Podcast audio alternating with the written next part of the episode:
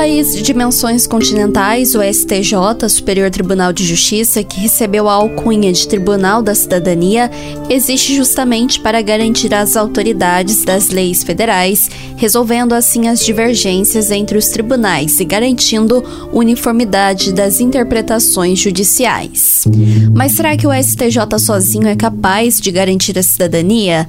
Quais serão os deveres de cada cidadão? E o que falta para que a cidadania universal seja alcançada. O caminho parece longo, mas é com atitudes simples e cotidianas que esta meta pode ser plenamente traçada.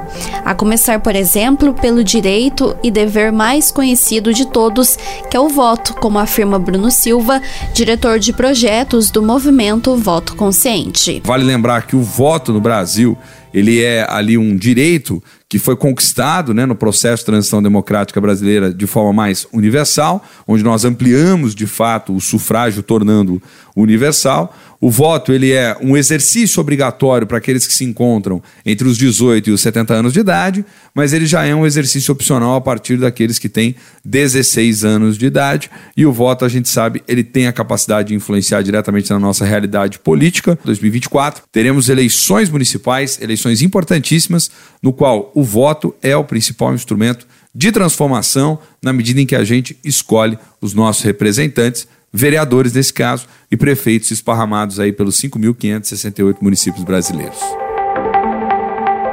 Neste sentido, a cidadania forma as bases da democracia e sua função é possibilitar a participação efetiva de todos na sociedade.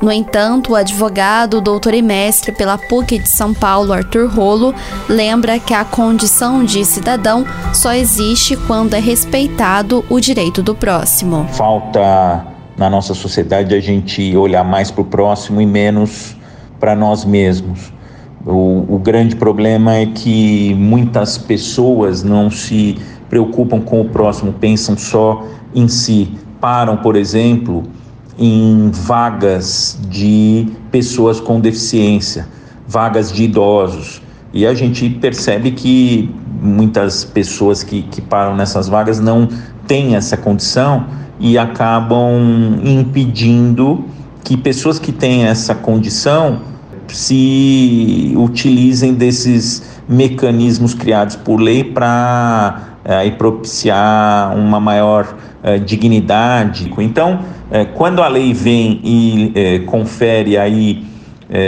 uma proteção para essas pessoas que estão numa condição de hipervulnerabilidade, é para justamente tentar equipará-las com toda a sociedade. De tal forma, as barreiras que impedem a garantia dos direitos humanos de forma efetiva podem ser quebradas por meio de um judiciário independente e participação cidadã, como destaca o historiador professor da Universidade de Taubaté, no interior de São Paulo, Moacir José dos Santos. Transformar em realidade os direitos previstos na lei e na Declaração de Direitos Humanos exigem um esforço contínuo. E há parcelas da sociedade brasileira que resistem, que são contrárias à aplicação integral desses direitos, que criticam, há divergências de como também aplicar aquilo que a Constituição determina a partir também da Declaração dos Direitos Humanos.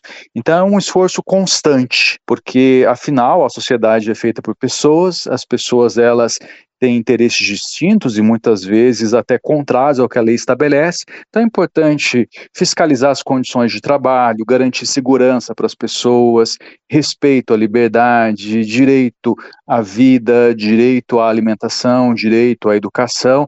Então é importante ter a Declaração dos Direitos Humanos e a Constituição como parâmetro para aplicar as medidas que busquem continuamente melhorar a vida das pessoas com trabalhos técnicos de Murilo Germano, Fernanda Prado para a Rede Aparecida de Rádio e Signes Brasil.